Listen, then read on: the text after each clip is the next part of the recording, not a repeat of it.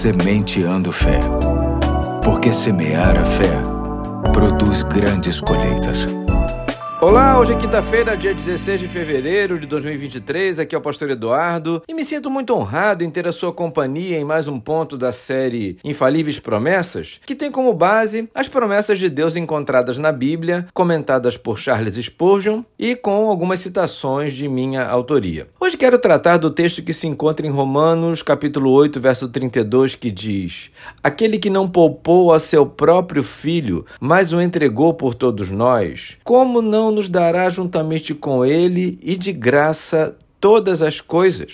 Muito bem, o texto pode não ser diretamente uma promessa, mas indiretamente sim. De fato, é mais do que uma promessa, é um conglomerado de promessas. É como um amontoado de rubis, esmeraldas e diamantes com uma pepita de ouro de detalhe. O texto se configura numa pergunta que nunca pode ser respondida, mesmo que cause qualquer ansiedade no coração. O que o Senhor pode nos negar depois de nos dar Jesus? Se precisarmos de qualquer coisa, no céu ou na terra, Ele nos concederá, pois se houve qualquer limite, Ele certamente teria poupado o seu próprio filho. E o mais interessante é que Ele assim o fez por pura vontade própria, de graça, sem esperar absolutamente nada de nós. Certamente ninguém teria pedido esse presente a ele. Por mais que façamos pedidos inusitados, vez por outra,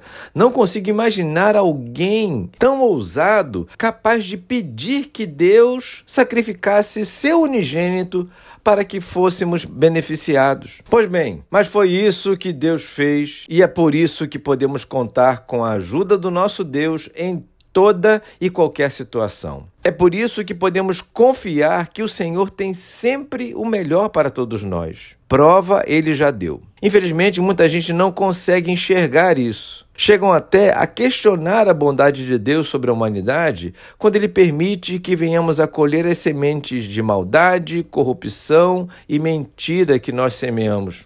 Deus é bom e uma das mais eficazes provas disso está no fato dele ter mandado o seu filho para nos livrar da condenação eterna e não apenas isso, para nos ajudar em todas as circunstâncias ruins que vivemos. Se o alcançarmos pela fé, ele nos alcança com a sua vontade boa, perfeita e agradável.